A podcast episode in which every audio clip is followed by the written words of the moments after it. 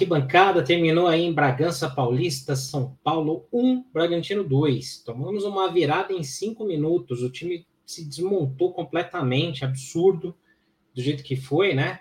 E quem pôde acompanhar aí a partida viu que foi um jogo bem ruim, nível técnico péssimo, né? É, o São Paulo, com, como sempre, com muitas dificuldades, com muita é, é dificuldade de criar jogadas, hoje até mais ainda para sair da defesa com a bola, estava muito ruim, time apanhando muito da bola, do gramado, de tudo, né, da própria falta de qualidade. Conseguiu fazer um gol aí com o Galopo, um golaço, né? Ficou na dúvida se a bola não entrou, se entrou e tal. É, foi validado o gol. E aí, até os 40 do segundo tempo, jogo relativamente controlado, são Paulo consegue tomar dois gols em cinco minutos e desmonta, né? Acaba completamente aí com o resultado que estava na mão. Então é impressionante como esse time tem essa vocação de falhar em momentos decisivos ainda, né? Isso já é uma herança antiga. Por mais que a gente tenha peças novas aí, sempre tem essa, essa dificuldade enorme aí, né? Então realmente é um problema aí do time do São Paulo já há algum tempo. A gente vai comentar um pouco aqui por cima, né, sobre como foi o jogo. Vou pedir para vocês se inscreverem no canal, deixarem um like aí para gente, que aí ajuda bastante a gente a replicar o vídeo para mais pessoas. No nosso chat do YouTube tem um link para você votar nas atuações, então é hora de descer a lenha mesmo, né? Coloca lá quem que foi péssimo, quem que foi ruim, se tem alguém que se salva aí, né, nesse time e tal. E também tem uma enquete aí, caso vocês achem que dá para a gente nomear alguém do São Paulo como melhor em campo. Não o melhor da partida, talvez, mas o melhor do time do São Paulo, né? Então a gente colocou aí as, as opções do Galopo, o goleiro Rafael, que fez até uma boa defesa no lance do gol. É, outro, e aí vocês comentem se acham que outro jogador deve ser eleito, ou nenhum, né? Porque numa derrota dessa daí, amarga, né? Como essa daí, é muito difícil a gente é, até eleger alguém como melhor em campo, né? Mas a gente vai, vai comentar um pouco aqui do jogo. Vou pedindo para vocês deixarem as mensagens aí no chat. De novo, a gente está com um problema aqui na nossa plataforma. A gente não consegue pôr na tela as imagens, as mensagens do YouTube, mas eu consigo ler. Então vou ler todas. As do Facebook também, quem estiver assistindo aí no Facebook, pode mandar que eu consigo colocar na tela aí, tá bom? Então vamos lá, vou comentar rapidamente aqui como é que foi o jogo. A live não vai ser muito longa, porque hoje ninguém está com saco para isso, nem, nem vai querer ouvir muita, é, muita muito pós-jogo, né? Depois de um jogo sonolento e ruim desse daí. Né? Bom, é, o São Paulo começou o jogo já tomando algum sufoco, né? Desde o início.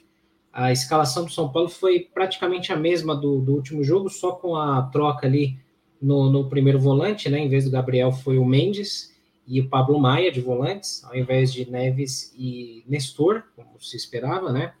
E a linha de frente foi a mesma, né? Uma outra coisa, o fantasma das contusões, né? Mais uma vez aí uma lesão, né? Agora muscular com o Erisson, segundo jogo do cara, teve uma lesão já, um estiramento na, na, na coxa esquerda aí, pô, segundo jogo do cara, né? Então, esse fantasma das lesões e a demora na recuperação dos jogadores é, é outro fantasma, outro problema do clube aí que se repete aí, herança de outros tempos também, né? Enfim. É, então, dessa forma aí, o São Paulo foi armado praticamente da mesma forma do último jogo, né, para essa partida.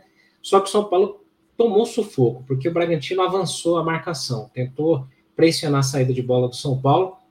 É, o São Paulo com muitas dificuldades para sair jogando de lá de trás, errando muitos passes e muito lento também, né? O Wellington fez uma partida muito ruim de novo, muito abaixo.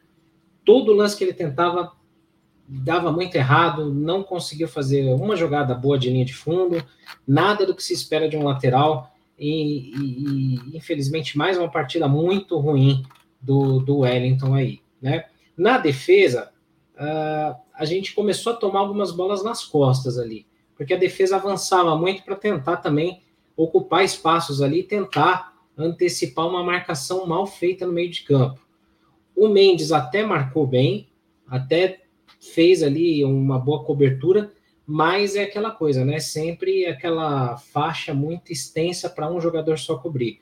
Paulo Maia jogou um pouco mais avançado, aí depois voltou um pouco mais para defesa ali para tentar ajudar, mas o São Paulo vinha tomando muito sufoco ali, principalmente por conta dos dois laterais, que davam muito espaço nas costas, né? Avançam e não voltam para marcar com a mesma intensidade. Então, dessa forma aí, o São Paulo realmente é, começou tomando muitos sustos. Com o tempo, foi tentando equilibrar, foi tentando chegar. Teve duas chances boas para o São Paulo no primeiro tempo ainda, né? Uma com o Rato puxando um contra-ataque, tomou a decisão errada. Era para ele ter batido no gol, já ter cruzado. Tentou dar um break ali, tentou fazer um corte, demorou muito, tocou para trás. Aí eu acho que foi o Pablo Maia que chutou. O goleiro fez a defesa tranquilamente. Então, muitos erros de decisão também dos jogadores, né? Além da questão tática do time mal, mal postado, mal é, desempenhado aí, né, por tudo que a, tentou mostrar no jogo de hoje, jogadores também com muitas é, é, decisões erradas dentro de campo. Teve um outro lance ainda no primeiro tempo, o Luciano consegue pegar uma bola dominada no meio de campo, avança, poderia até ter tocado à direita ali pro, pro, pro Rato, mas aí optou pela esquerda pro David, deu certo, acabou dando certo, David acabou cruzando, a bola rasteira foi na mão do goleiro. É, então, assim, o São Paulo perdeu chances, né? Ao longo do jogo todo, o São Paulo perdeu muitas chances, é, cria muito pouco, e quando tem a possibilidade de fazer gol, não pode perder. Então, bobeou muito, perdeu muitas oportunidades. Ainda no primeiro tempo, o Erisson teve essa lesão, né? É, e aí o Rogério optou por colocar o Galopo no time. Eu colocaria o Galopo sim, mas inverteria a posição com o Luciano, deixaria o Luciano mais à frente e o Galopo mais para trás, né? Mas o Galopo, ele está tendo também, além de, de, capacidade de mostrar chance, né, de mostrar vontade e aproveitar chances, ele também está conseguindo mostrar uma qualidade ali jogando no ataque. Então, quatro gols na temporada, vice-artilheiro do Paulista, né, não sendo atacante, conseguiu entrar ali, é, o gol saiu no segundo tempo, né? Num bom lançamento, uma ótima bola enfiada pelo Alan Franco. E aí um gol argentino, né? O Galopo domina, bate de cobertura. Ficou aquela dúvida muito grande se, o, se a bola entrou ou não, né? O, não ficou conclusivo se a bola não entrou. Então, aí não, como não dá para provar que não entrou, foi marcado o gol, foi validado o gol depois da análise do VAR. Então, 1 a 0 para o São Paulo. Ali, moralmente, parecia que o São Paulo ia dominar mais o jogo tranquilamente. Teve mais uma chance, é, onde uma boa jogada pela esquerda ali, a bola foi cruzada. Desculpem. O Galo fez um quarta-luz, o Luciano não entendeu, é, acabou perdendo chance. O São Paulo perdeu outras oportunidades também. Teve um bom chute do Nestor, que entrou também no segundo tempo, é, entrou no lugar do Mendes, porque aí o, o São Paulo estava precisando ir mais para o ataque, então o Rogério acabou optando em recuar o Pablo Maia, tirar o Mendes e colocar o Nestor para ter um segundo volante com mais qualidade de passe, uma tentativa, né? O Nestor não entrou mal, não entrou mal no, no jogo, mas é aquilo que a gente fala há muito tempo. O Nestor ele tem um problema de decisão, de decisão. Ele toma decisões erradas é, muitas vezes. Então ele não pode ser um jogador protagonista, porque aí ele se enrola todo, né? Quando o Nestor entra num contexto onde tem outros jogadores tomando esse protagonismo, o Nestor pode ajudar. Mas quando ele tenta ser o cérebro do time, quando ele tenta ser o organizador das jogadas, ele ainda se enrola um pouco. Então, esse, ele teve um lance ali que ele virou bem numa jogada, tentou bater, bateu com algum perigo, o goleiro fez a defesa, mas em alguns outros, algumas outras situações de jogo ele acaba tomando decisões erradas, né? Mas não entrou mal, não entrou mal. Eu sei que muita gente vai falar que não, que não presta, que não serve e tal, porque já tem a birra, já tem a perseguição pelo Nestor.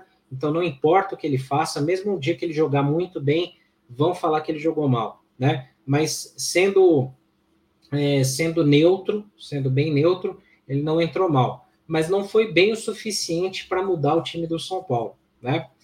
E aí com 1 a 0 no placar, 40 do segundo tempo, o Rogério resolveu sacar o David e o Wellington Rato. Tirou os dois e colocou outros dois jogadores que vinham jogando nessas mesmas funções nos últimos dois jogos. Colocou o Pedrinho na esquerda e o Caio Paulista pelo outro lado, ali pela direita, né?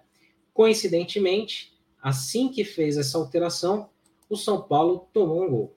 Então, nesse primeiro gol, é, se você olhar com calma todo o lance da jogada, houve uma falha de posicionamento da defesa, né? Orejuela demora para cortar o cruzamento, para dar uma pressão para evitar o cruzamento, mas acontece, beleza? Não dá para crucificar o Orejuela por esse lance, né? A bola é cruzada, o Alan Franco está mal posicionado na área, então a bola passa por ele, ele erra o tempo ali da, da jogada. O Beraldo ele sai do homem que ele está marcando para vir, vir cortar a bola, tenta cortar o cruzamento, não chega a tempo, o jogador consegue desviar, o Rafael faz uma ótima defesa no reflexo e o Wellington não acompanha ali, ou está marcando meio, meio à distância, não consegue acompanhar ou antecipar, e aí o jogador do Bragantino faz o gol de empate. Então, uma falha de posicionamento ali total, né, dessa linha defensiva.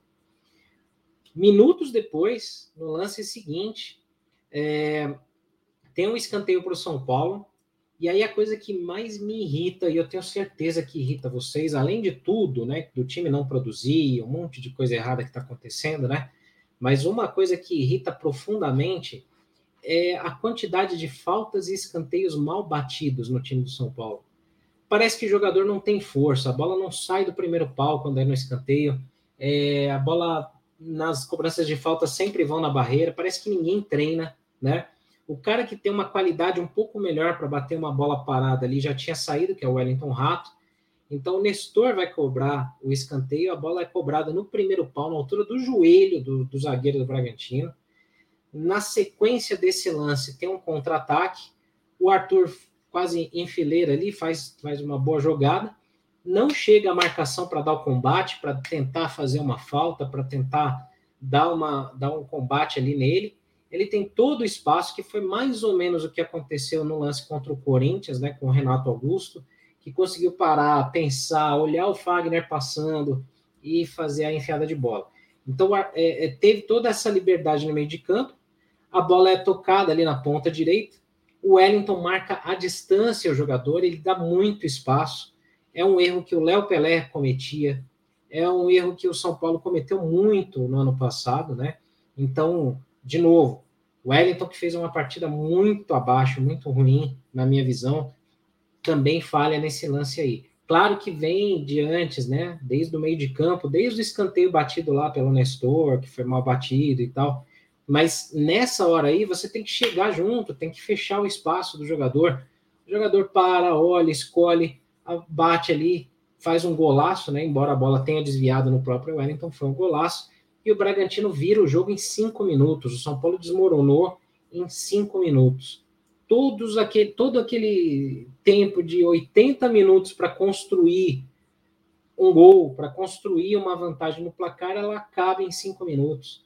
Então é muito frustrante, é muito de deixar muito o pé da vida pela falta de produção, falta de criação, de criatividade desse time do São Paulo, né? Como eu falo aqui, existem críticas válidas ao trabalho do Rogério, existem críticas que são só birra e raiva, né? Mas o fato é, eu comentando aqui, na minha opinião, e aí vocês têm total liberdade para comentar, claro, eu não sou dono da razão, só vou comentar aqui o que é meu, meu achismo, né? O Galopo merece sequência, merece ter mais chances nesse time, se não for. É, o Rogério está vendo, eu acho ele de um jeito errado, de colocar ele no ataque, como, como se fosse centroavante, eu acho errado. Acho que ele tem que vir jogar um pouco mais ali, como, até talvez como segundo atacante, mas que seja no meio de campo. O Galo está merecendo aí uma sequência. Ele entra, tem aproveitado as chances, tem conseguido ali fazer os gols é, que não se esperava dele, né? Ele não é o homem de conclusão, então ele já tem quatro gols. Galo, para mim, tem que ser um cara aí que merece mais chances. O Alan Franco, por mais que tenha feito esse passe sensacional, uma assistência muito boa dele no gol do Galopo, né? Foi muito bem ali. Não tinha comprometido em nenhum outro momento tão grave durante o jogo, mas para mim, para mim, eu, Ricardo, eu ainda não sinto segurança 100% no Alan Franco. Acho que em alguns lances ele ainda peca um pouco. Pode ser por ritmo de jogo, pode ser por adaptação, normal, perfeitamente compreensível. Mas o Alan Franco ainda dá algumas vaciladas ali que levam perigo. É, o lance do, do primeiro gol, para mim, foi muito falha de posicionamento ali também dele, né? Beraldo, jogador muito promissor, ainda erra alguns passes, algumas saídas, mas é um cara que, como falam muito hoje, né? Um zagueiro construtor, né? Mas ele tem um bom passe, se antecipa bem, joga firme, é um. Eu já falo há algum tempo, né? Eu já consigo ter mais segurança no, no Beraldo do que no Alan Franco, né? Mas torcendo aí para que a dupla dê certo até o Arboleda voltar e assim seja, né? É, outra coisa, para mim, é, putz, isso aí é um tema de uma discussão enorme aí, a gente até postou, o Sombra falou disso lá no Estádio 97, no, no Semana Tricolor a gente fala, hoje o Renato Rodrigues lá do, do da ESPN falou também numa análise muito boa, a gente postou até no Arquibancada Tricolor, sobre essa questão do posicionamento do, do Luciano, né? Então, o que, que eu acho? É, quando você olha ali mapa de calor, você olha essas, esses scouts todos que tem grandes sites aí que fornecem esse tipo de serviço, é, você olha o Luciano, ele está sempre andando pelos mesmos lugares do campo, como foi no ano passado, como foi no outro ano. Então, ele, ele, ele faz isso, né? Beleza, você olha em campo, o Luciano mesmo jogando lá de segundo atacante, ele vinha buscar, buscar jogo. Mas eu acho que o Luciano está pisando pouco na área ainda. Né? E ele é mais decisivo ali. Essa preocupação do Luciano ter que vir para tentar armar o ataque, iniciar o ataque, está matando ele. Né? E aí pode ser um pouco, não sei, pode ser por pedido do Rogério, ou pode ser por, pela própria vontade do jogador né? Aí cabe a gente ver ou alguém perguntar isso nas coletivas, porque eu acho que ainda as perguntas estão sendo mal, talvez, precisas nesse ponto, né? Mas o fato é que o Luciano, para mim, por mais que ele tenha acertado alguns bons lances, é, ele, ele é mais perigoso indo para a área. Tanto que naquele lance do corta-luz do Galopo, se ele tivesse mais ligado, ele faria o gol, né? E, e ele não tá, ele, ele fica mais discreto quando ele fica muito no meio de campo, né? Então essa qualidade de passe aí não tá legal ainda. Apesar que no primeiro tempo ele armou ali um bom lance, uma das grandes chances do São Paulo no primeiro tempo, uma das poucas chances, né? O jogo foi muito fraco, né? É, e outra coisa, né? O Rogério ele precisa rever, pensar isso daí, porque o time não tem criação, o time cria muito pouco, o time não produz, você vê que é muito toque de lado. Tem, claro, também aí a responsabilidade dos jogadores tomarem decisões erradas. Em vez de fazer um passe em profundidade, preferem virar, tocar para trás ou para o lado. É, não tentam uma jogada individual, não se apresentam muitas vezes para fazer triangulações. Tem isso tudo. Mas o Rogério ele precisa então pensar em outros modelos, outras formações táticas para ele acomodar jogadores nesse meio de campo que possam criar mais. O São Paulo não cria. O São Paulo é um time muito reativo, fica muito com a posse de bola é, e não sabe muito o que fazer com ela. Ou então aposta em cruzamentos. Isso é muito pouco. Então, isso tem preocupado e irritado muito o torcedor. Agora, o que eu falo aqui, e muita gente fala, ah, mas aí é passar o pano, aí é defender demais e tal. Não é isso. É que assim, eu acho que todas as críticas que estão sendo feitas são válidas. O time do São Paulo está jogando muito feio, está produzindo muito pouco. O Rogério inventa algumas coisas que não tem que inventar. O Galo não. Por mais que tenha, putz, contrariado aí a gente e o Galo fazendo gols, né? Mas o Galo talvez seja um jogador que renda melhor, mas vindo do meio de campo, não lá no, no ataque, né? Como centroavante. E o Luciano, com essa função aí, também tá, tá um pouco confusa, né? Então, tem todas essas teimosias, concepções do Rogério que ele precisa pensar, mas, ao mesmo tempo, também, eu acho que a, a crítica a, a ponto de pedir a demissão do Rogério, para mim, para mim, é errada. Se demitir o Rogério hoje, vai começar um trabalho do zero de novo, vai queimar muito jogador do elenco que o próximo treinador provavelmente não vai querer, ele vai querer trazer outros jogadores de confiança, o São Paulo não tem grana para isso, vai ter que se endividar de novo, a mais ainda. e vai ter que romper contratos aí pagando multas. Então não tem como, não tem como, né? Acho que tirando uma situação onde o São Paulo esteja à beira de um rebaixamento, não é o caso de tirar o Rogério. É, eu sei que todo mundo está pé da vida, mas se fizer isso, vai bagunçar mais ainda. Vai bagunçar mais ainda. É meio que apertar o botão do reset do videogame no meio do ano, enquanto os outros já vão estar mais evoluídos, né? Agora, realmente, o Rogério precisa mostrar mais. Precisa mostrar melhores condições para esse time do São Paulo produzir, né? E repensar outras coisas aí. Agora, é, é, eu vou ler o chat, né? Daqui a pouco, eu vou colocar na tela também. Mas eu não concordo, por exemplo, que assim o time não tem nada, não tem nada, é um zero e absolutamente é um deserto de ideias. Não é. Existem algumas concepções que também, se os jogadores ajudarem um pouco mais também, podem dar certo. Mas eu ainda acho que é pouco, precisa ter mais coisas. Então, vamos ver. São Paulo ainda tem mais cinco jogos no, no, na primeira fase do Paulista, né? Domingo tem o clássico contra o Santos no Morumbi e depois pega a Inter de Limeira no Morumbi. Então são dois jogos em casa. O Santos está num momento muito ruim. É, não dá para menosprezar, claro, né? Em clássico, mas assim é um jogo para o São Paulo tentar assim se impor. Tem que se impor. Vai jogar em casa, tem que ir para cima, tem que ganhar. E a Inter de Limeira já é um outro jogo no Morumbi, onde o São Paulo também precisa se impor como o dono da casa e ir para cima. Então, se o São Paulo consegue duas vitórias aí, seis pontos a mais, já encaminha a classificação. Aí tem que brigar para ter uma melhor campanha para mandar os jogos, para ter os jogos como mandante no mata-mata, né? Então, vamos ver, vamos ver como é que isso se desenrola, né? Eu vou ler as mensagens aqui do chat. É, peço desculpas porque realmente a aqui no, no, no, na nossa plataforma, o, as mensagens do YouTube não estão indo para a tela. Eu vou entender por que está acontecendo isso, mas eu consigo ler. Então, vou ler as mensagens e dos amigos aí do, do Facebook que estão acompanhando também, eu consigo colocar na tela, né?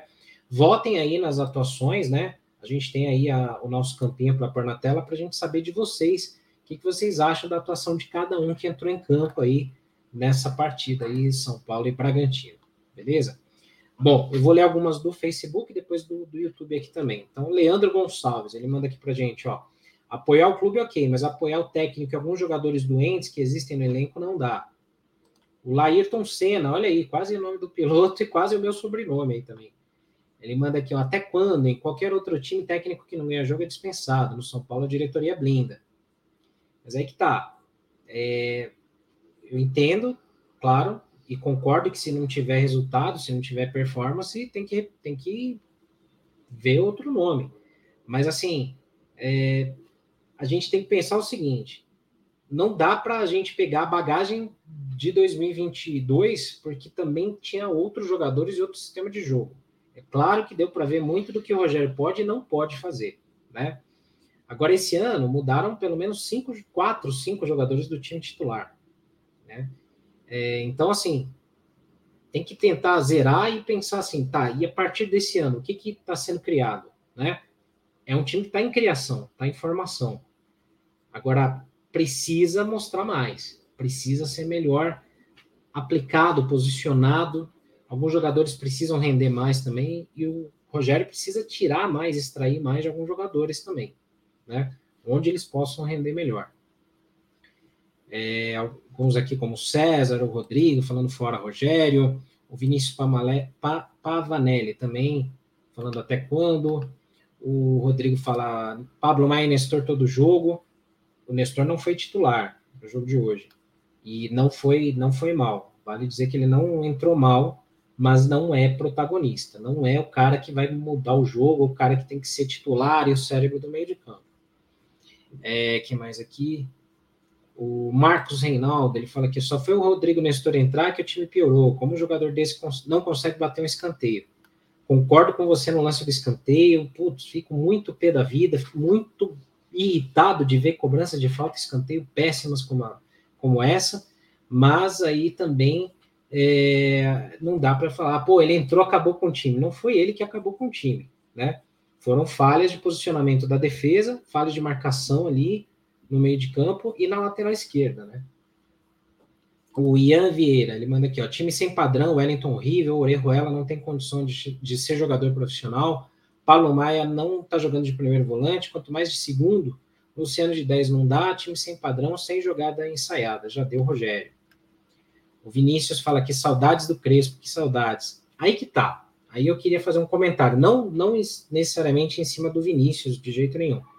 Mas assim, é, isso eu lembro muito bem. Eu também fui totalmente contra a demissão do Crespo. É, o Diniz gera controvérsias, que estava bem dividido, muito, a maioria não queria mais o Diniz. Mas eu sou. E o Diniz teve tempo, né? Teve tempo para mostrar trabalho. O Crespo não teve tempo.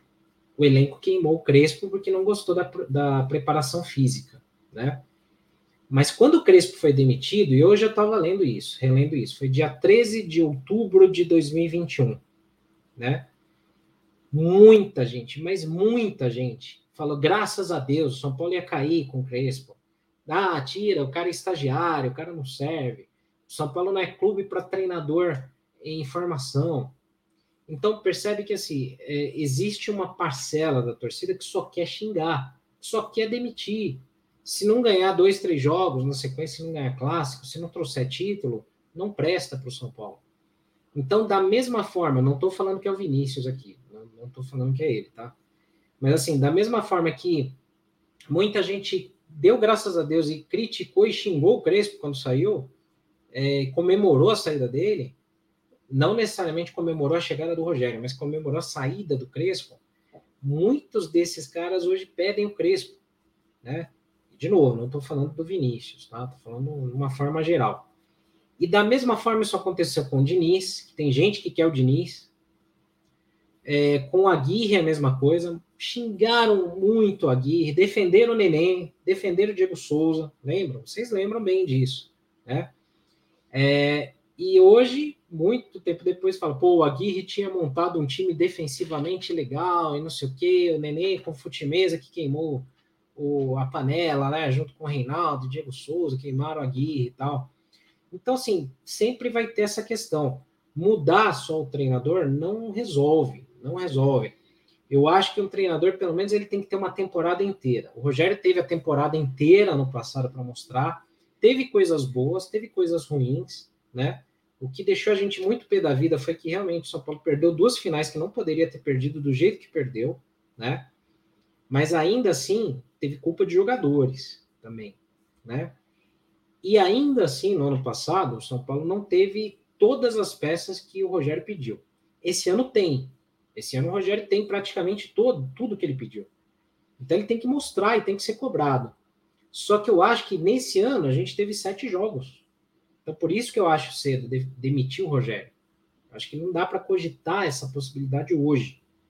Ao longo do ano, se com todas as peças o São Paulo não mostrar nada, nenhuma evolução, aí sim, aí um abraço, tem que sair, né? Porque teve tudo que pediu, ou praticamente tudo. Então, esse é o meu ponto. E aí, as pessoas que realmente não querem debater, o só fala, não, tem que demitir, tem que demitir, como demitiu Crespo, Diniz, Aguirre, Cuca e assim vai, é, não querem ouvir argumentos, não querem pensar em outras possibilidades ou no que, que pode acontecer se demitir, né? Muita gente que está pedindo Dorival Júnior hoje xingou muito Dorival e fala que o mérito do São Paulo não ter caído foi só do Hernanes, que o Dorival era um entregador de coletes. E aí hoje pedem o Dorival. Eu lembro como se fosse hoje, São Paulo e Atlético Paranaense no Pacaembu, é... ele sendo xingado demais, demais, muito, né? E a, uma galera pede ele de novo. Então, existem esses pontos aí, contrapontos, né? Vamos ver. O Wagner fala aqui, ó, é, o mini, é no mínimo preocupante a falta de padrão de jogo do São Paulo. Concordo. Eu acho que até como falou o Perrone, o Sombra lá, até existe um padrão de jogo, só que é ruim, né? É um padrão de jogo que não atende o que o São Paulo precisa. Então existe um padrão, só que é o mesmo. Três, três atacantes, dois pontas, um segundo atacante mais recuado, dois zagueiros, dois volantes e tal. existe um padrão, tem uma formação tática ali, claro, que é diferente. Mas existe até um padrão de jogo com triangulações ou tentativas de triangulações na esquerda, na direita e tal, mas isso não está resolvendo, não está dando certo, não está sendo suficiente, né, para o time do São Paulo produzir ou trazer resultados, pelo menos bons. Então, esse é o ponto.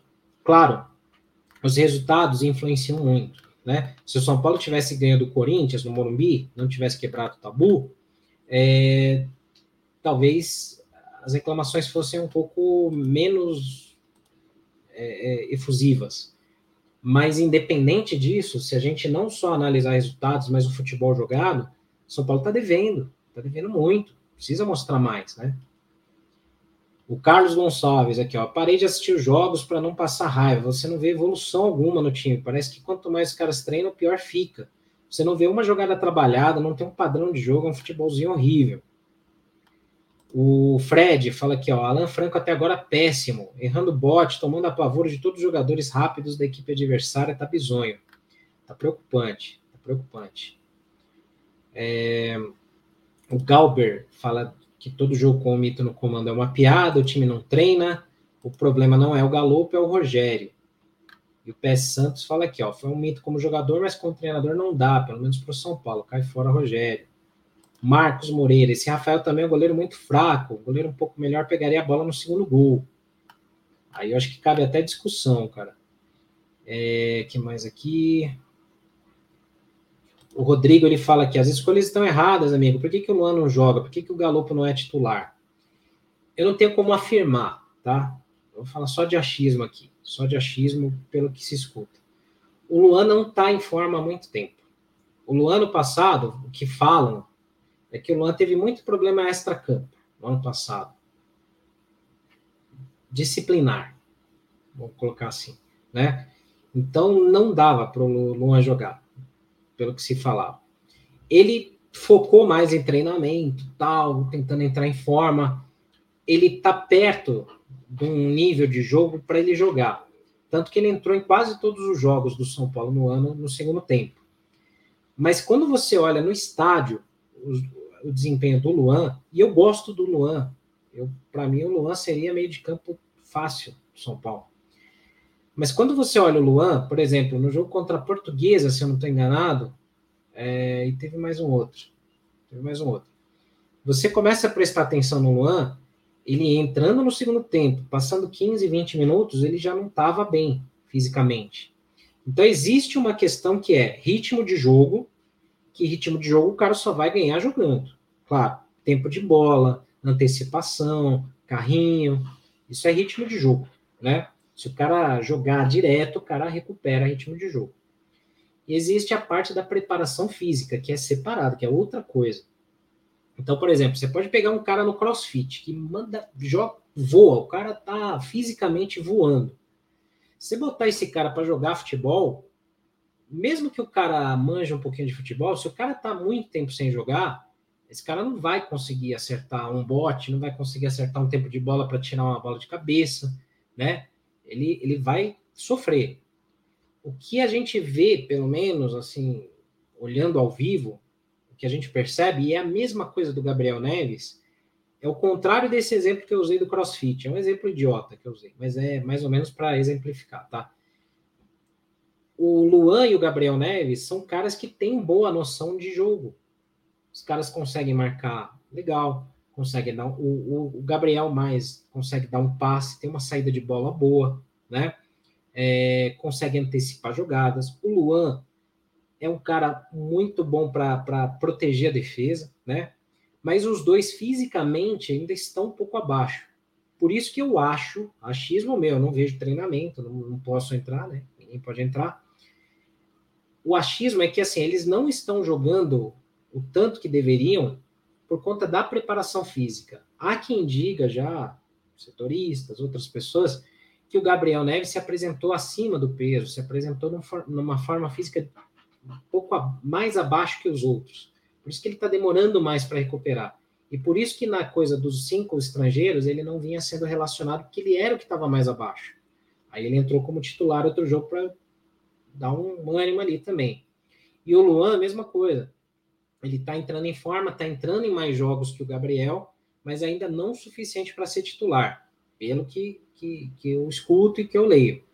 Aí tem um outro ponto. Para mim, para mim, o meio de campo tinha que ser o Luan e o Mendes, de volantes, né? E lá na frente ali brigava alguém ali para talvez o Galopo, beleza.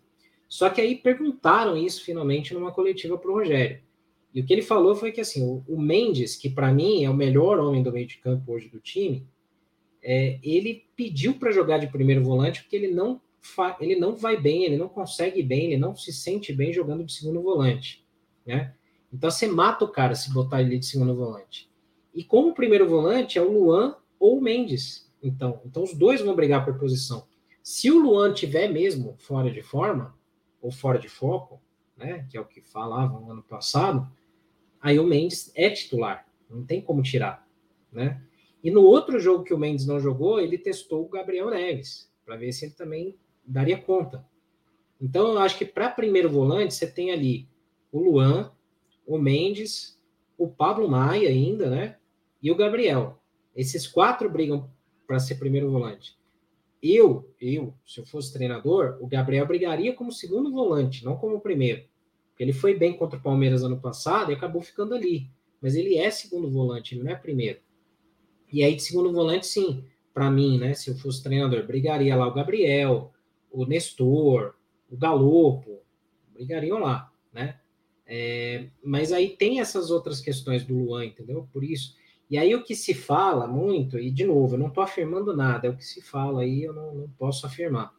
É que aí o Luan, ele de vez em quando ele pega, ele fica meio melindrado com isso, e aí ele pega e posta algumas coisas ali, porque a torcida gosta dele. E aí começa a, a, sabe, rolar um boato de que ele vai para outro time. Ele não quis renovar ainda com São Paulo, ele não quis. Então tem muita coisa aí que a gente não vai saber, a gente não sabe, né? É, é complicado. Deixa eu ler outras mensagens aqui do YouTube. A galera também no YouTube está mandando bem aqui. Aí a gente vai para o campinho para ver as, os votos de vocês, né? Nas atuações. O Marcos Cardoso. Outro que está com a vida mansa é o Wellington. Hoje foi o pior em campo, com, com vontade, concordo. Como vamos testar os nossos goleiros que vêm da base se todos que sobem para os profissionais não têm chance nenhuma? Foi assim com o Pé, Thiago Couto e o Júnior.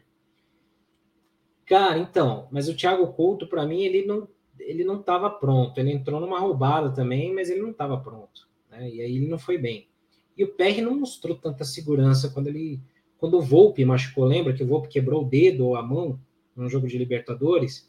O PR não foi lá essas coisas também quando entrou no, no time, né? Então, acho que é muito por isso. E ele complementa aqui, ó. Obrigado, Casares, Sene, conselheiros que só trazem a evolução do São Paulo há mais de 10 anos. Nesse caso, eu tiro o Rogério, porque o Rogério não está há 10 anos ferrando o São Paulo igual o resto, né? O Rogério precisa ser criticado pelo que ele tem feito nos últimos um ano e meio, dois anos aí, né? É, o Mauro Crisóstomo, que é membro do canal aqui, né? Assinante aqui do canal com a gente também, né? Ele fala aqui, ó, boa noite, deixando um like, pois o arquibancada é a terapia certa para aguentar mais um jogo pífio do time do Rogério Ceni. Primeiro tempo horroroso, medroso e sem qualquer expectativa. Valeu, Mauro, obrigado. Deixem um like aí para gente também para ajudar, né? Se inscrevam no canal, se inscrevam que é de graça, é só clicar aqui embaixo no inscrever-se, né? Ricardo Barati também, assinante aqui do canal, ele fala: boa noite, hoje foi mérito do adversário, foi para cima e virou. Basta dormir nervoso de cabeça inchada. Vamos que vamos, que domingo tem clássico. E ele complementa: o Wellington recebeu proposta do Besiktas, melhor vender logo para não virar um Igor Gomes e sair de graça queimado. Cara, eu venderia o Wellington, mas hoje não dá. Hoje não tem como. Porque o Wellington, ele, cara, a gente não tem mais lateral esquerdo, né? Não tem nenhum. E o Patrick da base, que foi bem no Sul-Americano lá, sub-20, tá indo bem, ainda é cru, né? Lembra que ele entrou no passado contra o Fluminense no, no, no Brasileirão e não foi nada bem, né? É, já tinha gente vaiando e xingando o moleque, primeiro jogo, primeiros minutos do cara, né? Então é fogo, né? Que mais aqui, ó? O Quinhos Rei, ele fala: parabéns, Rogério. Foi só colocar o seu queridinho do Nestor que não consegue bater um escanteio e perdemos o jogo. Não perdemos o jogo por causa do escanteio do Nestor. Foi ali que se originou a jogada, mas assim, Teve um monte de outro jogador que podia ter dado combate no Arthur. O Wellington poderia ter fechado mais ali o chute do cara e não fechou. Então, tem muito mais coisa. Concordo que o Nestor não é o cara para ser protagonista e para mudar o jogo, mas o Nestor não entrou mal no jogo. Não entrou mal no jogo. É que realmente o Nestor é a bola da vez, é o novo Igor Gomes. Tudo que ele fizer vai estar errado. Tudo, tudo. Qualquer coisa que ele fizer. É... O Mauro fala aqui, ó, vamos ver qual será o argumento do Ceni para desvalorizar o gol do Galo. Quando saiu o Mendes e ficamos com um só volante, sabia que não ia dar certo, mas o Ceni é quem sabe. O Rafael Teutoni, o Rogério não serve para ser técnico do São Paulo. O Vilmar deixando boa noite aí para gente. Adi Lopes também, que é assinante aqui do canal. Obrigado, Adi Lopes, valeu. Você pode ser assinante aqui do canal do Arquibancada Tricolor, né? É uma forma de você ajudar a gente aqui é, fazendo esse, essa assinatura aqui do canal. Você pode ajudar a gente dando like, se inscrevendo de graça, né? Claro. Se quiser fazer uma doação via Pix, a gente aceita, né? Ou sendo membro assinante do canal, R$ 2,99. Tem sorteio exclusivo, tem, tem conteúdo exclusivo que a gente vai fazer, então tem um monte de coisa aí que a gente está criando, beleza? Então, é, ajudem o arquibancada, né? É uma forma de ajudar. Como o Adi Lopes também faz, ele comenta aqui, ó. Cara, o Wellington é fraco, o time joga desligado no jogo, falta o último passe. O Marcos, não existe jogo pelo meio campo, nós temos, não temos jogadas pelo meio. Pelas laterais está difícil de achar qualidade, concordo. O Rafael Teutônio, ao invés de tirar o Maia e deixar o Mendes, o gênio deixa o Cerca Frango juntos, não deu outra. Mas foi o contrário, ele tirou o Mendes e deixou o Maia. Mas eu entendi o que você quis dizer, concordo. O Regis Dinamarco, boa noite, Senna. Sinceramente, não dá mais para falar desse time. Tá difícil. Dan Almeida, incrível como esse time do São Paulo toma gol bonito. Pode colocar qualquer goleiro. Os caras não têm respeito porque sabe que a gente não tem goleiro extraordinário. Né? Verdade. Ninguém tem. Ninguém, ninguém sente segurança, né? O cara chuta de longe e tal. Até não acho que o Rafael tenha sido culpado por nada tal, mas é diferente, né? Quando você tem um goleiro grande, né? Paulo César, Paulo César Soares. Por que, que o treineiro foi mexer na volância do time? Nestor entrou para afundar o seu treinador. O Rafael, o cara não tem a mínima. O cara não tem nem a capacidade de mudar o esquema de jogo. É proibido tirar um atacante, colocar um cara de meio. É proibido. Esse técnico é medíocre. Paulo Compostela, assinante aqui também do canal. Obrigado. Boa noite. Mano, boa noite, Senna. Desde 2008, vive, é, só, só passando vergonha e sendo zoado pelos rivais para mim é mais do mesmo. Joga como nunca, perde como vem acontecendo desde 2008, olhando o que os dirigentes plantaram. Exatamente, cara. É, se vê que entra técnico, sai técnico, é a mesma coisa. É a mesma coisa sempre. É estrutura corroída do clube, né? Então, não acho que não, não, não seja o caso nesse momento exato agora, mas, por exemplo, quando você deve para jogadores, você não tem moral para cobrar, então ninguém respeita, é, aí entra treinador, perde ali, perdem a convicção no treinador, aí derrubam, aí vai trocando, vai trocando e assim vai. Então, anos e anos o São Paulo repete a receita de insucesso. Dessa vez, eu sou sempre a, a favor, sou sempre favorável que os, os treinadores tenham tempo para mostrar trabalho. No mínimo, no mínimo, uma temporada cheia, no mínimo, tem que ter, né? Teve temporada aí que o São Paulo teve quatro técnicos no mesmo ano. Não dá. Mas eu acho que assim, você tem que contratar certo para apostar. Por exemplo, se o São Paulo tivesse grana, se o São Paulo tivesse condição, o São Paulo tinha que trazer um técnico grande, sabe? Técnico. E aí eu sempre falo aqui, o Rogério, para mim, ele, ele é um cara em formação, ele pode vir a ser um grande técnico. Mas eu acho que ele também deveria pensar em ter voltado para o São Paulo depois de 10 anos, como foi o Murici. O Murici foi auxiliar do Tele em 96, não deu certo, não foi bem. Contrataram o péssimo Parreira. É, aí o Murici voltou em 2006, né? Então o Rogério acho que tinha que fazer um caminho parecido. Mas, como não tinha outra opção, ninguém aceitava trabalhar o São Paulo, é, nas condições que o São Paulo tinha, o Rogério aceitou. Então, já que ele está aí, que ele tem as peças, ele tem uma temporada cheia para treinar e mostrar trabalho, né? Ano passado ele teve uma temporada cheia, não teve todas as peças que pediu. O São Paulo tinha um elenco bem mediano.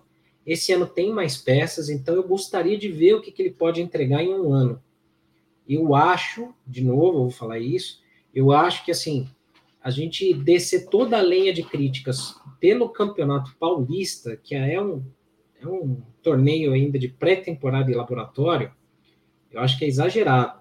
Porém, eu entendo que ele tem que ser cobrado e eu entendo que ele precisa mostrar mais. Ele precisa mostrar mais. Porque só esse futebolzinho que o São Paulo está jogando não, não dá. Não dá. Né? É, que mais aqui? Vamos ver mais mensagens. O Alexandre Cavalini, mais um jogo sonolento e ruim. Até quando? Marcos Cardoso, estava na cara essa lesão do Erisson, não teve tempo nem para aprimorar fisicamente. Igor Giansante, quase 100 jogos do professor Pardal e sempre os mesmos problemas. Time sem padrão de jogo, sem vontade. Está na hora de parar de passar pano para o técnico Rogério. Eu não vou discutir a questão de passar pano, eu dei meus motivos aqui. É... Rafael Teutônio, no jogo de 1 a 0 a frente poderia ter preenchido o meio de campo, mas o técnico é um robô e não tem criatividade. Ricardo Barati, Paulo, o problema é que sai o Rogério e não tem quem colocar. O Rafael Teutônio, é, o Galopo, até quando, hein? Será que não merece uma sequência? Merece, merece muito. O Luizinho xingando, reclamando. O Igor Giansante falando, a galinhada achou um técnico. Será que achou? Os caras mesmos estavam xingando o Lázaro, xingando e criticando muito a opção, mas aí ele ganhou o clássico, né? O clássico parece que muda tudo, né? E se ele perder o próximo clássico, será que não vai prestar de novo? E se o Rogério, de repente, por algum motivo, sei lá, ganha um clássico dentro de Itaquera, ele vira gênio? Também acho que não, não merece. Então, não dá para pontuar só nisso, né? O Luiz Henrique fala que o Wellington foi o único jogador que não teve descanso até por falta de opções, né? Porque não tem muito quem colocar, né? Se não for o Wellington, felizmente. O Vilmar fala aqui, cara, eu tenho a impressão que os caras não fazem o básico do futebol, que é o passe, para controlar o jogo. Tem que tocar a bola, mas eles não sabem fazer o básico. E o São Paulo não acerta três passes, né? Você viu? Já reparou nisso? É, que mais aqui? Vamos ver aqui. Gilmar Costa, o Rogério até quando? Já não tenho mais paciência há muito tempo com as besteiras que ele faz, não tem jeito, só faz merda. Paulo Compostela, desde 2008 só tentamos encontrar desculpas, criar esperanças com jogadores medianos, mais de 50 técnicos, quando na verdade estamos é, colhendo os erros dos dirigentes nos últimos 15 anos. Isso é, isso não, não há dúvida, nenhuma dúvida. O São Paulo vem sendo a, a, a saqueado por dentro, vem sendo destruído por dentro. E tem muita coisa rolando aí que por enquanto tá aí, ó, tá aí sem muito holofotes em cima, porque a crítica e a atenção passou em Rogério Pardal, né? Tem muita coisa rolando aí, muita, mas muita. Na hora que estourar, putz, quero nem ver. É, que mais aqui? Ó, só um exemplo, né? Para falar que eu não estou falando, ah, só de bobeira e tal, mas é uma pergunta que eu vou deixar no ar, né?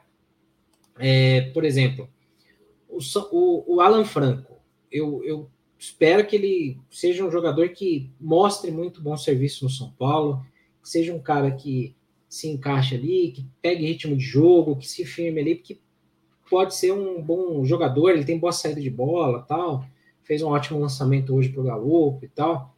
Mas, por exemplo, na Liga Americana, onde ele jogava, na MLS, ele não vinha bem. E o que se dizia lá é que os caras queriam meio que se desfazer dele. O São Paulo ia pegar ele emprestado. Né? De repente, o São Paulo resolveu comprar e comprou por 12 ou 15 milhões de reais. Clube que não tem dinheiro, como é que arrumou 12, 15 reais, milhões de reais para comprar o Alan Franco, que era uma aposta, era um jogador questionado nos Estados Unidos, entendeu? Então tem muita coisa aí que a gente não sabe, tem muita coisa que a gente não entende. Então isso vai além do, do, das quatro linhas do campo, né? Enfim. É, vamos ver aqui mais. O Vilmar falou, hoje não adianta criticar o Nestor, ele quase não jogou. O Antônio Alves é, fala que antigamente eu dizia de peito aberto, esse time só me dá alegria, hoje só me dá nojo o Marcos Cardoso, um treinador que coloca Pablo Maia para ser segundo volante, o que, que dá para esperar? E tem mais, se a diretoria não abrir o olho, vai perder o Luan de graça. Mas a diretoria, aí nesse caso tem que falar, a diretoria está tentando renovar com o Luan há muito tempo, ele que não está querendo. Ele que não está querendo. Mais ou menos como foi o caso do Luizão, do zagueiro. Né? Só que o Luizão, a diretoria comeu bola, demorou para buscar a renovação. Com o Luan, não, já está rolando há algum tempo, ele que não está querendo. Então, tem isso também. Né? É, o Leonardo fala que o Caio Ribeiro disse na transmissão que o São Paulo estava jogando mal porque o gramado estava um tapete. Eu ri nessa hora verdade. O Marcos também complementa que está difícil escolher o melhor em campo. Por enquanto está o Galopo ganhando aí. Vamos acelerar mais as mensagens do chat aqui para eu poder colocar o campinho na tela e a gente falar das atuações, né? Muita gente votou aí. Vamos ver aqui, Ricardo Barati falando em 2004 contratamos vários jogadores medianos e o Cuca conseguiu encaixar o time. Depois veio o Leão e fomos campeões. O time ficou pronto para o Alto Ori. É, o Marcelo Orlandinho, até quando você vai defender o Rogério Ceni? Sempre a culpa é dos jogadores? Eu acho que vale você voltar toda a linha do tempo aqui do vídeo do YouTube e ouvir desde o começo. Aí você vai entender. É, o Igor Giansante, a verdade é que o Nestor ainda é um jogador medíocre, precisa evoluir em todos os aspectos, físico principalmente, peso mosca. O Marcos fala, e o Caio Paulista, já pode dizer que ele é ruim? Já podemos devolver para o Fluminense? fraco, até agora fraco, né? Rafael Teutônio, contra os times da Série A, um ponto ganho. Preocupante. Mauro Crisóstomo, quando marcamos o inesperado gol, graças à grande categoria do Galo, qualquer técnico mediano, vendo a grande limitação do próprio time, povoaria melhor o meio de campo e defesa, tentando travar o jogo. Mas, concordo, eu acho que poderia ter, ter fechado um pouco mais ali e tal, mas tem aquilo também. Lembra quando foi feito isso? Acho que foi contra o Corinthians em Taquera, que aí o Rogério mexeu mal demais, lembra? No brasileiro, né? São Paulo ganhando e tal. Falaram que ele recuou o time, chamou para cima. Tudo bem que ele mexeu mal, foi muito cedo, né? Mas tem isso.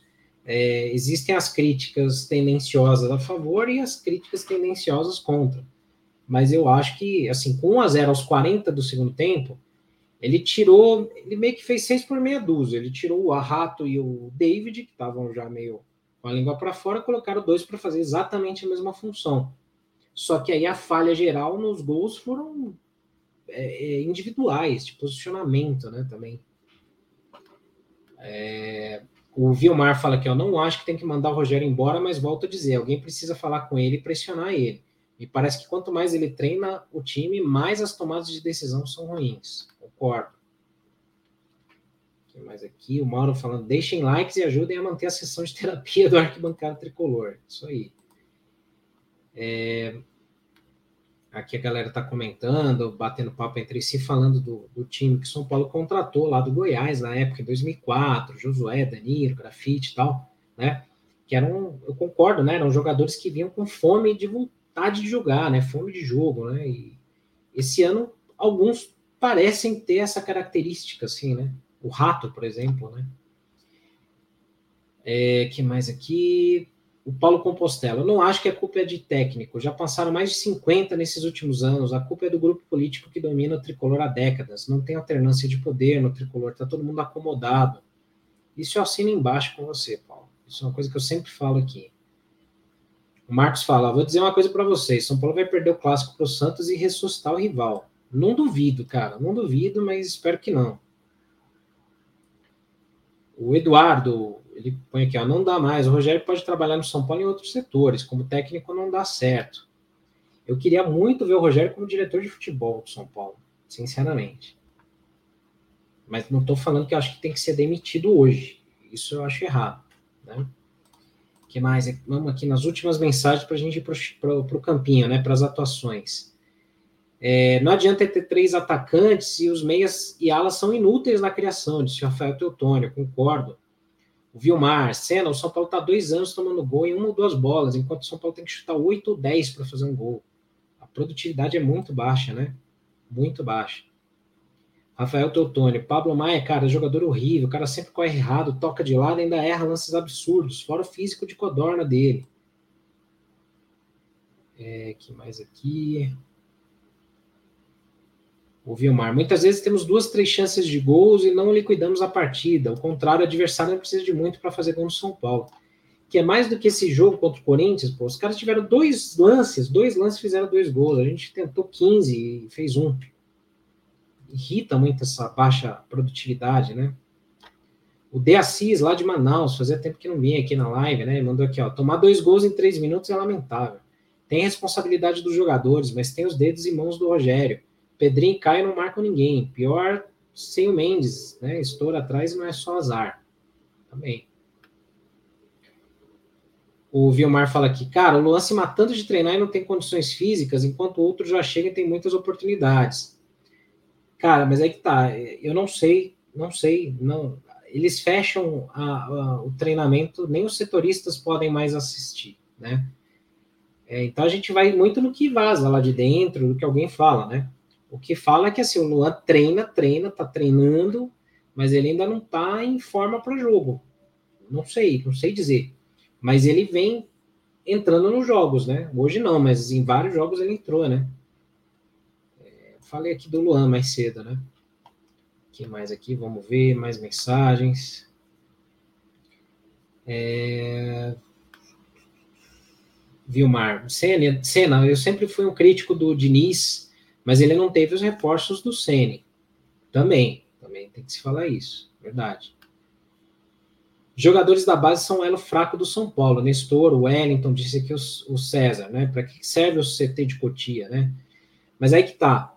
Eu até escrevi uma coluna sobre isso no nosso site, no Arte Tricolor, né?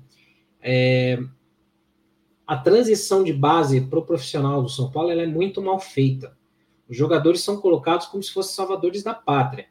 Então, quando jogam na copinha, tem um monte de torcedor aí que fala, ah, é craque, joga muito. Pô, toda a copinha a torcida elege um craque. O da vez é o Pedrinho, que não tem nem porte físico para jogar no profissional ainda. Depois era o Rodriguinho, que falava. O Caio, né, que se machucou, lamentavelmente. Toda hora se elege um craque, mesmo o cara não tendo feito uma grande copinha, né? Então esses caras são lançados no time profissional como se fossem os salvadores da pátria. E aí a diretoria também contrata uns medalhões que são meia boca, que são os caras que não vão resolver. Então, essa transição de base para o profissional é mal feita. Você tem ali jogador experiente que se esconde do jogo, que some do jogo, que não resolve nada, larga a mão na bucha de, de molecada da Cotia, de Cotia, que não está pronto, né? Nesse texto que eu fiz, eu coloquei lá, falando do Anthony, por exemplo, que ele não sabia chutar no gol, ele não sabia finalizar, né? Um monte de gente criticava, porque ele batia mal pro gol, e, e isso com razão, né?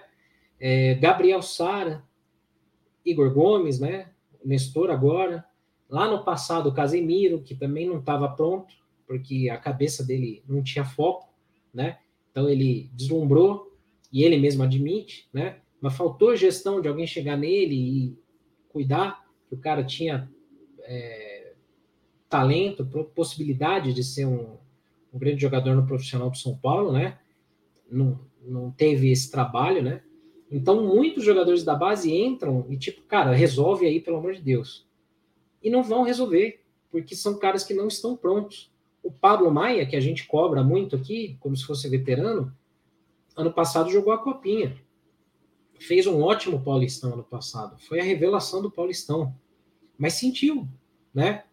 O Nestor também é outro né? Não está pronto. Você olha que ele não está pronto para definir jogo, não está pronto fisicamente, né? É, o pessoal fala aí do, do Caio, né? Que, que vai voltar, se Deus quiser aí, que teve uma lesão no joelho e tudo, atacante, não está pronto. Quando jogar, o primeiro erro que tiver no clássico vai ser xingado, vai ser destruído pela torcida, né? Parte da torcida. Então, assim, não adianta achar que a molecada da base vai salvar o time.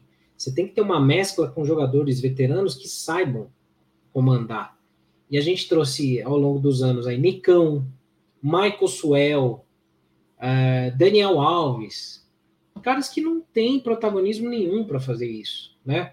Hoje, se você olhar hoje os jogadores veteranos do time do São Paulo hoje, né? Pega uma espinha dorsal aí do time do São Paulo, Arboleda na zaga, é ótimo zagueiro para mim, ele não tem postura nenhuma de ser líder e exemplo para ninguém. Não dá, né? Aí você tem o Luciano, também, pô, toma cartão todo jogo, reclama, dá chilique, não é exemplo para ninguém, né? E o Caleri que está lá na frente isolado, tal, que assim, é raçudo, brigador, para mim poderia ser esse líder aí e tal. Mas assim, hoje em dia não se trabalha um time para molecada meio que assim, ó, se espelha num cara ali, né? Ó, gruda no cara, como era no passado, né? Então é difícil, né? É difícil mesmo. Bom, vou ler as últimas mensagens, a gente vai para o campinho, que senão essa live vai ficar muito longa, né? Já tá longa pra caramba, né? O Dario, lá do Agonia Tricolor, né? Manda um abraço aí, tá sempre com a gente. Ele falando aqui, ó. É, buenas, âncora. Aliás, malas, né? Está complexo defender Rogério, mas é ainda mais desesperador pensar nas alternativas de técnicos que aceitariam treinar uma instituição tão desmoralizada e corrompida como é o São Paulo, né?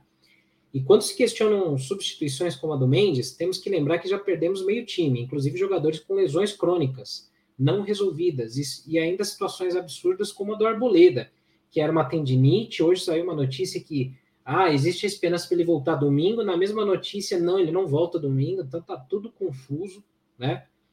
E o Dario complementa aqui, o Agonia Tricolor.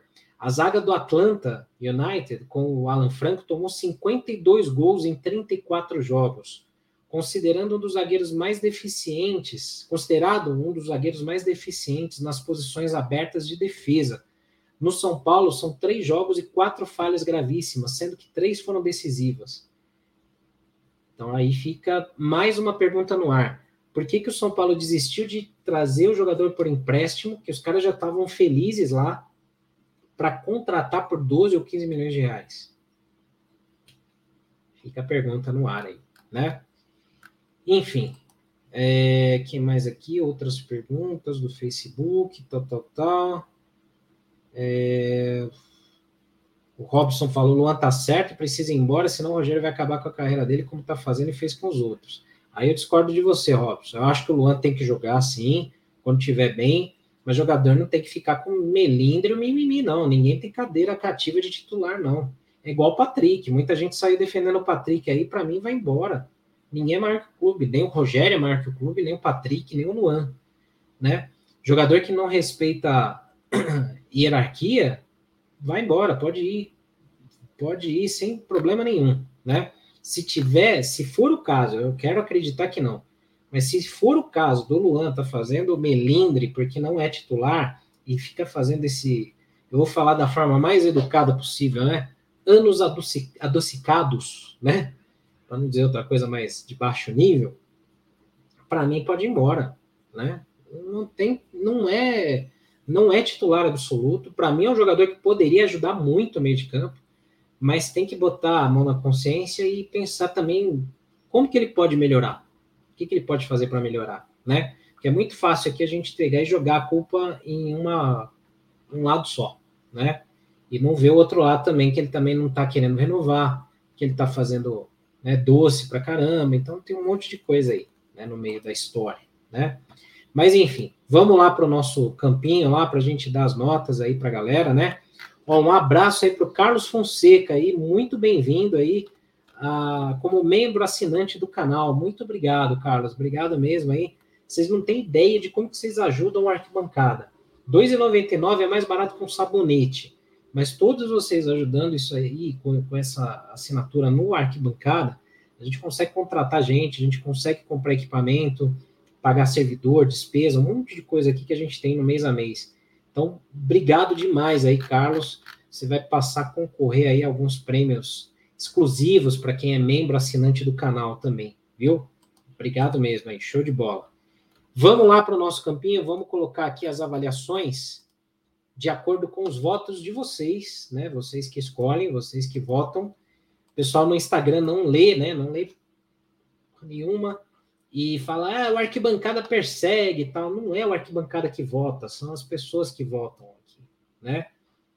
Então vamos lá, vamos colocar aqui na tela. Para quem não conhece ou para quem é novo aqui no canal, a gente coloca as avaliações é, com esses emojis aqui, né? Tipo ótimo, bom, regular, ruim, péssimo ou sem nota.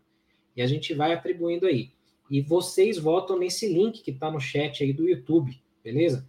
É, então ali você consegue votar nas atuações. Então a gente colocou isso aí antes do jogo acabar para a galera votar. A galera saiu mandando bala aqui nos votos. Eu vou colocar aqui nesse campinho essas avaliações segundo vocês, beleza? Então vamos lá. Para o goleiro Rafael. Caramba, surpreendeu aqui, hein? 50% colocou o Rafael como péssimo. Eu não concordo, hein, gente? Caramba, eu, eu, eu acho que o Rafael não teve culpa no gol. Nos gols, para mim, não teve culpa. Mas é o voto de vocês, né? Então, péssimo aí para 50% dos votos. Caramba, essa aí me surpreendeu. Surpreendeu mesmo. Não, péssimo é esse emoji com aqui. Esse emoji. A galera tá. Acho que votou mais na raiva, né? Acho que foi mais na raiva.